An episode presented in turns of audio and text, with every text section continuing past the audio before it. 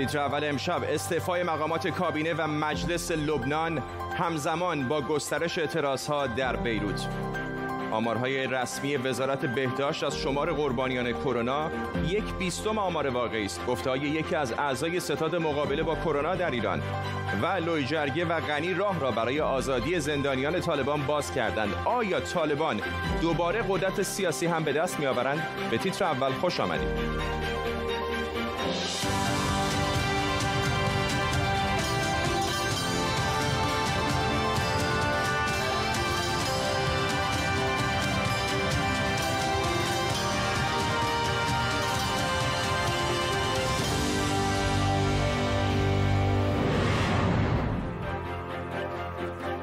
سلام بر شما. منال عبدالسمد وزیر تلارسانی لبنان استعفا کرده. دود انفجار مهیب سهشنبه در بندر بیروت. حالا فضای سیاسی لبنان رو هم فرا گرفته. معترضان خشمگین امروز هم به خیابانهای مرکز شهر اومدن. لبنانی ها پیش از این هم از ناکارآمدی رهبران سیاسیشون کلافه بودن. حالا اما فاجعه بندر بیروت آتش این خشم رو شعله ورتر کرده. در طول نیم ساعت آینده تیمی از خبرنگاران و کارشناسان از بیروت تا پاریس ما را همراهی می‌کنن. اما اول بریم به مرکز بیروت. سعید فاضل خبرنگار آزاد از این شهر با ماست. سعید الان فضا اونجا چطوره؟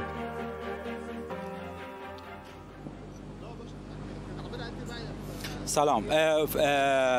الان اینجا فضا یه مقدار ملتهبه به نسبت به دیشب یه مقداری مردم کمتر اینجا هستن ولی به علت حضور نیروهای امنیتی یه مقداری فضا ملتهب شده و وقتی که به سوی این جایگاه می اومدم دیدم که یک سری از مردم به سوی پارلمان دارن میرن و اونجا شروع کردن به تجمع. ولی در کل ملتهب فضا. به نظر من امشب دوباره تظاهرات میشه و صحنه های خشنی دوباره خواهیم دید. ما داریم به صحنه های خشن اشاره می‌کنه اتفاقا در سمت راست تصویر تصاویر زنده از آژانس خبری داریم که به نظر درگیری هست بین نیروهای امنیتی و مردم. رویتر چند دقیقه پیش گزارش داد که ای سعی کردن از جایی که خیلی فاصله هم با تو نداره. در همون نزدیک میدان شهدا ورودی که منتهی هست به پارلمان با سنگ پرانی سعی کردن از اون معبری که در واقع نیروهای امنیتی درست کردن عبور بکنن تا به پارلمان نزدیک بشیم. دیروز هم می‌دونیم که خشونت های زیادی بوده. یکم الان حال و هوای شهر رو برامون توصیف بکن که دیروز و امروز چطور بوده.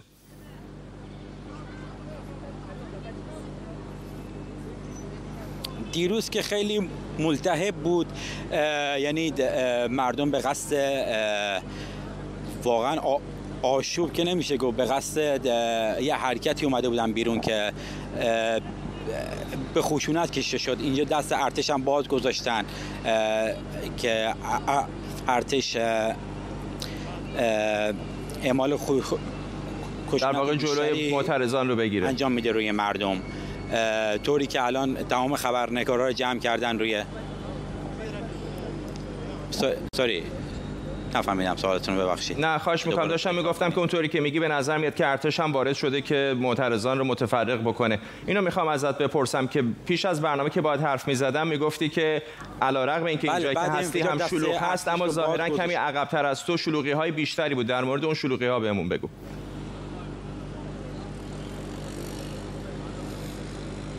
بله خیابون پایین منتهی به پارلمان که مردم سعی دارن واردش بشن. مثل یه درگیری هم اونجا پیش اومده. حالا حالا من نرفتم در این چند دقیقه اخیر اونجا ولی اون موقع که می اومدم ساعت حدود 6 بود یه مقداری ملتهب بود فضای اونجا. و دست ارتش هم باز گذاشتن که هر نوع که صلاح می‌تونه خشونت رو به نوعی کنترل کنه. بعد اگه سوال دیگه باشه. ممنونم از تو. سعید فاضل خبرنگار آزاد از بیروت با ما. همطور که در تصاویر زنده هم می‌دیدید جمعیت قابل توجهی در نزدیکی میدان شهدا در مرکز بیروت که اتفاقا فاصله چندانی هم با محل انفجار نداره. کمی شمالتر از اینجا اگر عبور بکنید به منطقه می‌رسید که پنج روز پیش اون انفجار مهیب رخ داد. لحظاتی پیش خبرگزاری رویترز تصاویری داشت مخابره می‌کرد که فکر می‌کنم الان اینها هم مربوط به همون باشه که یکی از ورودی هایی که پلیس با نصب یک سری معابر در واقع سعی می‌کنه که جلوی معترضان رو بگیره تا به پارلمان نتونن نزدیک بشن. بعضی از معترضان سعی کردن با سنگ پرانی از این معبر عبور بکنند و در واقع به پارلمان لبنان نزدیک بشن. می‌دونید که فضای سیاسی لبنان که همیشه ملتهب بود الان ملتهبتر هم شده. یکی از اعضای کابینه وزیر اطلاع رسانی استعفا کرده. زن نمیره که حداقل دو وزیر دیگر هم احتمالاً وزیر محیط زیست و شاید وزیر تجارت هم طی ساعتها یا شاید روزهای پیش رو استعفا بکنن. بسیاری دیگر از کسانی که در فضای سیاسی لبنان فعال هستند از جمله بعضی از رهبران احزاب مختلف نمایندگان مجلس هم استعفا کردن. همه در واقع کلافه هستند و مستاصل از این گره سیاسی که در لبنان سالهاست در جریان بوده و الان این انفجار وحشتناک پنج روز پیش هم مزید بر علت شد.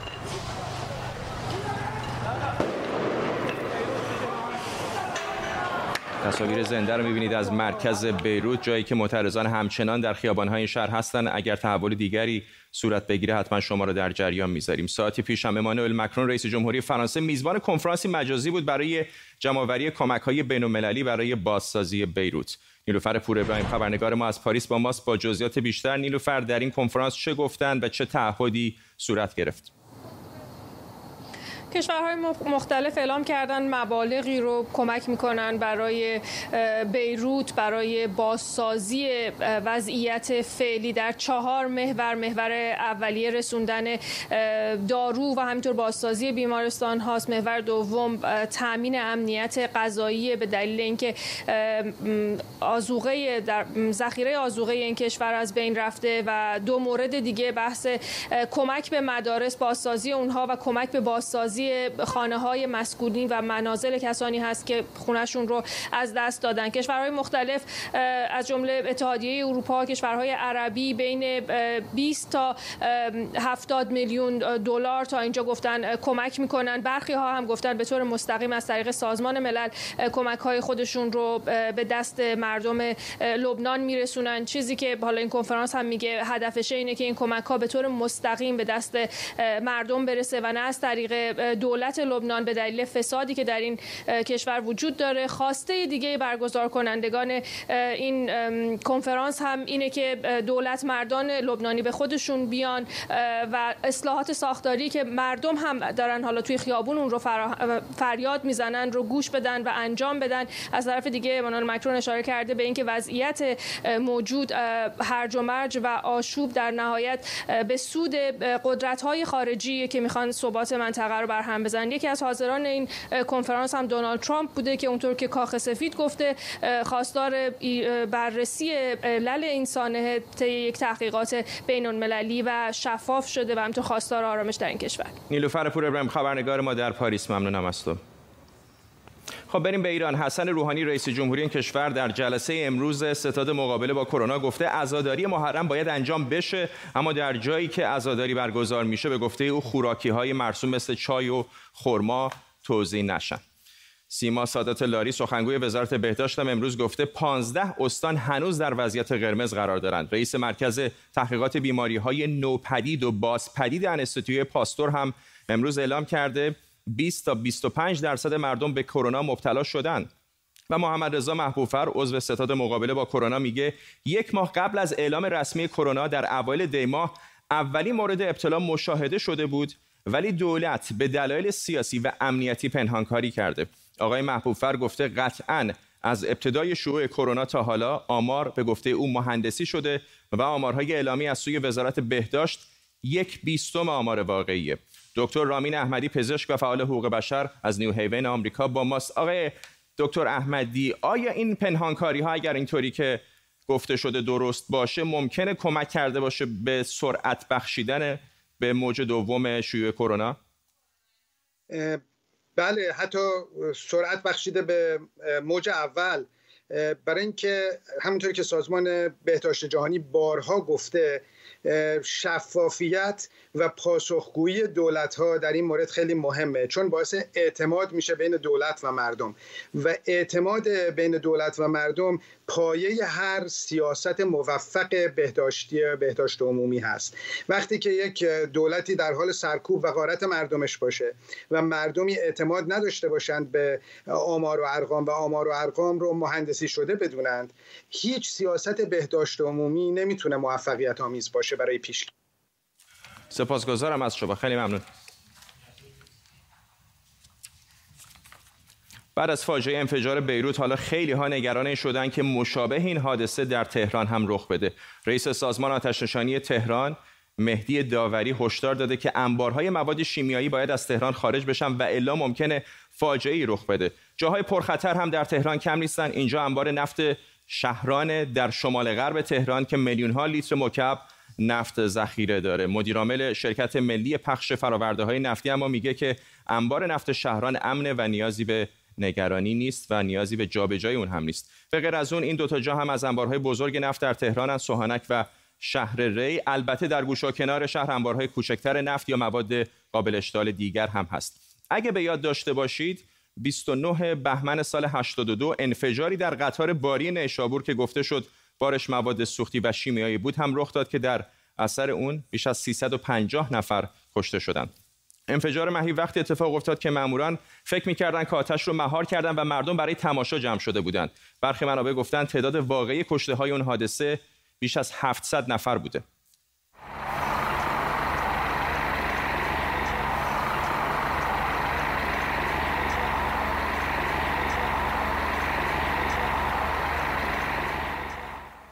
حالا این مورد بعدی که میگم خیلی رفتی به انبار سوخت و اینا نداره ولی آتش نشانی همیشه درباره ناامنی مراکز مختلف هشدار میده. مثلا حتما یادتونه درباره وضعیت ایمنی ساختمون پلاسکو در تهران هم هشدارهایی داده شده بود اما کسی به اونها توجه نکرد. تا اینکه این ساختمون آتش گرفت و فاجعه به بار اومد.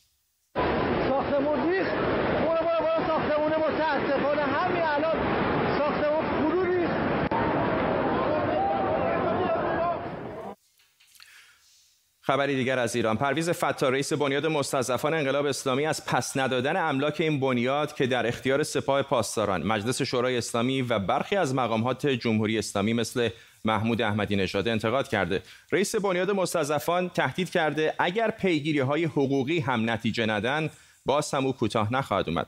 ساعتی پیش دفتر محمود احمدی نژاد بین اظهارات واکنش نشان داده و گفته هیچگاه درخواستی برای در اختیار گرفتن ساختمان به بنیاد مستضعفان نداده و دفتر ولنجک رو خالی خواهد کرد.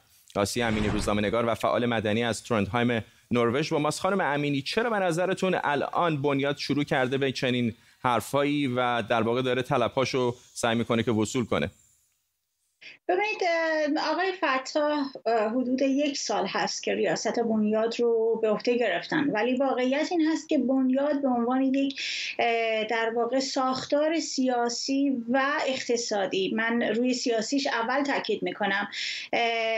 هست که نهادها و مراکز تولیدی توزیعی و خدماتی خیلی زیادی رو در کشور به عهده داره در حالی که به لحاظ ساختار حقوقی زیر مجموعه نه زیر مجموعه دولت هست و نه زیر نه پاسخگو به نهادهای دولتی. این بنیاد زیر مجموعه رهبر هست. رئیسش از طرف در واقع شخص رهبر تعیین میشه و تنها نهادی که بهش پاسخگو هست رهبره. بنابراین ما چهل ساله چون بنیاد مستضعفان دقیقا در در واقع جزء اولین نهادهای حکومتی بود که بعد از وقوع انقلاب اسلامی با مصادره اموال مردم و در واقع کسانی که در حکومت قبلی قدرتی داشتن یا موقعیتی داشتن که مورد غضب حکومت فعلی بعد از انقلاب قرار گرفته بودن با مصادره اموال اونها بنیاد تشکیل شد. بنابراین آقای فتاح که امروز در مقابل صدا و سیما بارها تکیه می‌کنه ما اموالمون رو پس می‌گیریم یا اموال بنیاد پس گرفته میشه در واقع این اموال اموال مردمی بوده که مصادره شده. دوم اینکه به لحاظ ساختاری همینطور که اشاره کردم این بنیاد نه تنها پاسخگو به هیچ نهادی غیر از دفتر رهبری نیست. بنابراین فرامینی رو هم که در واقع ما از این بنیادیا رو اساش می‌بینیم یا اتفاقهایی که در بنیاد مستضعفان رخ میده میشه گفت که مستقیما به نهاد رهبری مربوط میشه. ولی این بنیاد مستضعفان گفته میشه که از ثروتمندترین نهادهای ایران هست. خودتون اشاره کردید به رهبری نزدیک است. چرا در بازپسگیری حالا مناطقی که میگه اموال خودش هست از کسانی مثل آقای احمدی نژاد و دیگران با دشواری روبرو هست؟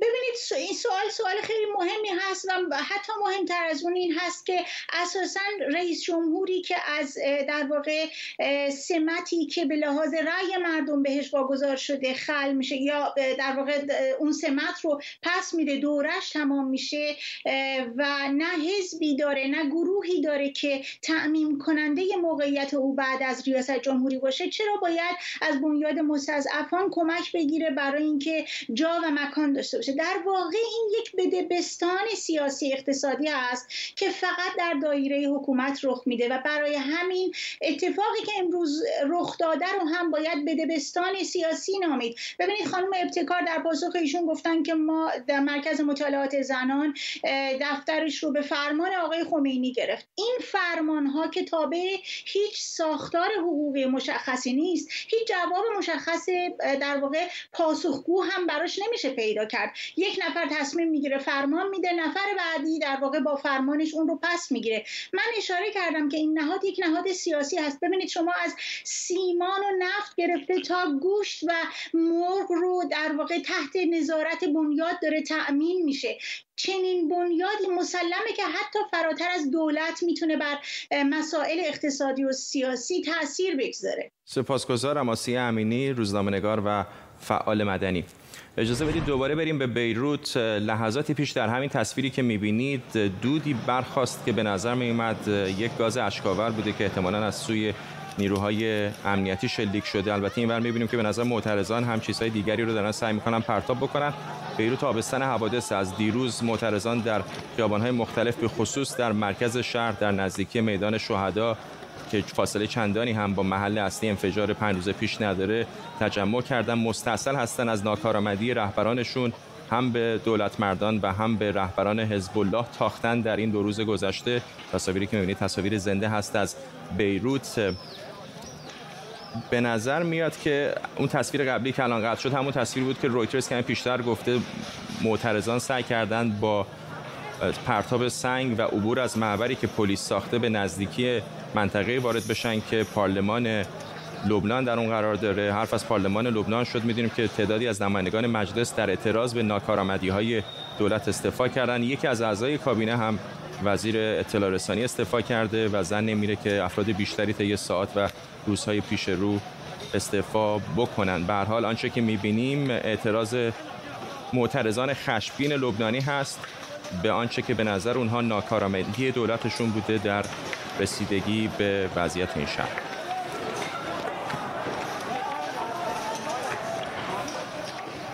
اگه خبری بشه دوباره به بیروت برمیگردیم. اما یا بعد از سالها جنگ و خونریزی میشه به صلح در افغانستان امید بست؟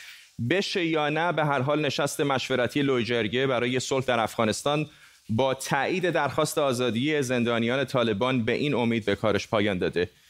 بیشتر بیشتر این زندانی ها یا با اعدام یا حبس ابد محکوم بودند که جرم های سنگینی هم داشتن مثل قتل و قاچاق مواد مخدر و فساد. اشرف غنی رئیس جمهوری افغانستان هم میگه که امیدوار با طالبان به صلح دست پیدا کنه. درنو هیوادوالو زبنن هاغا حکم امضا هموطنان عزیز امروز من فرمانی را امضا می کنم که تا کنون در زندگیم این گونه فرمان را امضا نکرده بودم. به خاطر اجماع و فیصله اخلاقی شما من این 400 زندانی طالبان را رها خواهم کرد. نشست لویجرگه با بحث ها و جدال های بسیاری درباره این درخواست طالبان همراه بود. موافقان میگن باید از این فرصت برای صلح با طالبان که هر روز جایی رو به خاک و خون می‌کشه استفاده کرد. اما مخالفان میگن طالبان یک گروه به شدت بنیادگرای اسلامیه که با قواعد اصول مدنی جامعه مثل حقوق زنان و آزادی بیان مخالفه و نباید زمینه رو برای به رسمیت شناخته شدن اونها فراهم کرد. همکارم نرگس هورخش از کابل با ماست. نرگسی خلاصه به ما بگو از آنچه که در لویجرگه گذشت.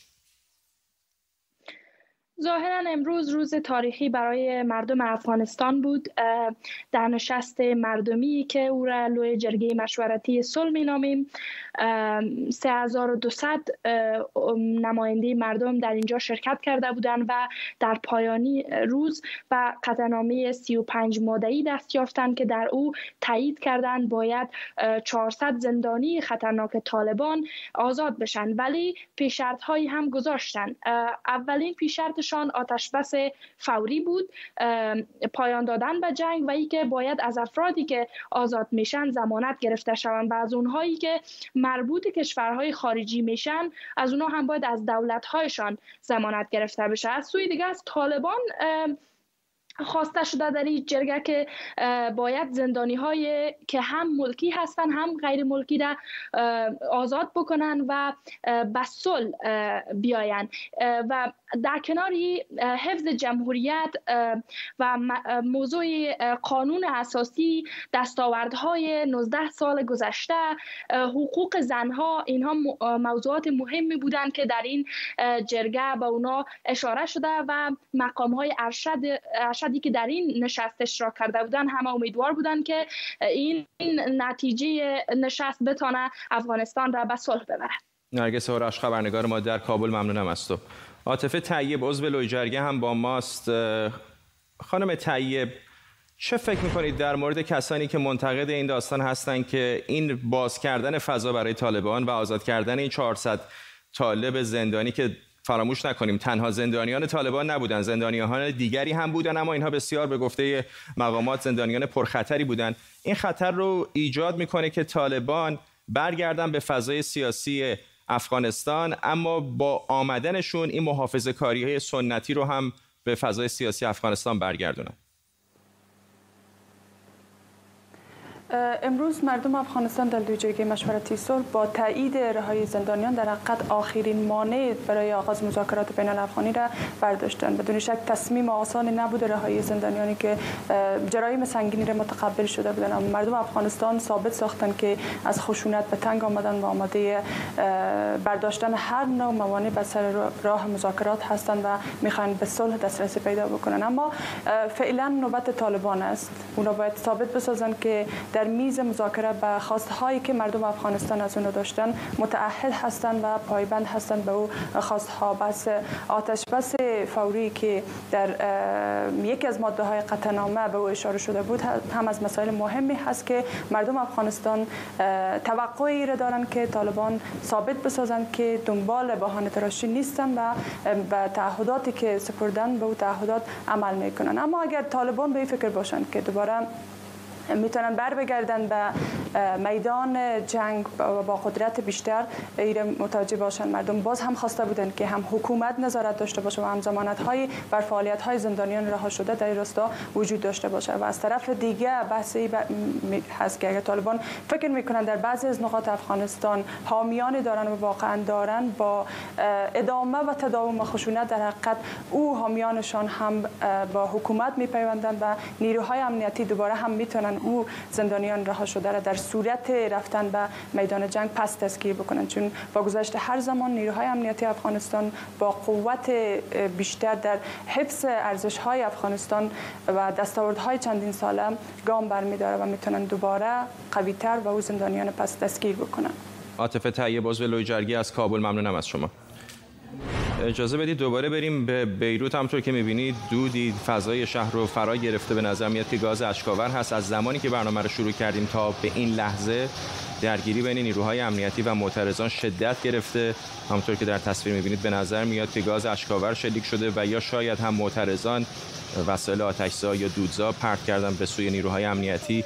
خبرگزاری رویترز کمی پیشتر گزارش داده بود که معترضان سعی کردن به نزدیک پارلمان بشن. هرچند معبری اونجا نیروهای امنیتی ساختن که عبور ازش چندان آسان نیست اما به حال این مانع از تلاش معترضان نشده. دیروز هم معترضان تلاش مشابهی کردند. همونطور که پیشتر هم بهتون گفتم به نظر میاد که لبنان آبستن حوادث هست. معترضان مستحصل هستند از آنچه که ناکارآمدی دولت لبنان می‌خورند و خواهان تغییراتی اساسی در این کشور هستند. تصاویر زنده می‌بینید از بیروت. به نظر میاد که معترضان دارن سعی می‌کنن که سنگ پرتاب بکنن گمان می‌کنم این همان معبری هستش که رویترز کمی پیشتر گزارش داده بود با پرتاب سنگ. معترضان دارن سعی می‌کنن ازش عبور بکنن و به پارلمان نزدیک بشن. یک تصویر دیگر هم دارم می‌بینم در یک آژانس دیگری که بخشی از گوشه ای از شهر آتش گرفته. فکر می‌کنم همین تصویر از زاویه دیگر اگر همکارانم بتونن اون رو هم بگیرن بهتون نشون میدیم. به حال فضای شب شهر ملتهب هست. بله همطور که می‌بینید گوشه از خیابان. فکر می‌کنم اینجا هم باید نزدیک باشه به همون میدان شهدا که فاصله چندانی با محل انفجار نداره. به طور سنتی تظاهرات در لبنان معمولا هول و همین میدان شهدا و مسجد الامین صورت می‌گیره. تصاویر زنده می‌بینید از لبنان. این هم اضافه بکنم که کمی پیشتر امانوئل مکرون رئیس جمهوری فرانسه در یک کنفرانس مجازی با بسیاری از سران دیگر دنیا توافق کردند تا کمک های گسترده به لبنان برای بازسازی بکنن. ارقامی رو که توافق کردن می‌بینید اتحادیه اروپا البته این تبدیل دلاریش است. نزدیک 74 میلیون دلار فرانسه گفته نزدیک 59 میلیون دلار کمک خواهد کرد. قطر کشور ثروتمند عربی 50 میلیون. کویت 41 میلیون. آلمان 20 و قبرس هم 59 دهم میلیون دلار گفتن که به بازسازی بیروت کمک خواهند کرد.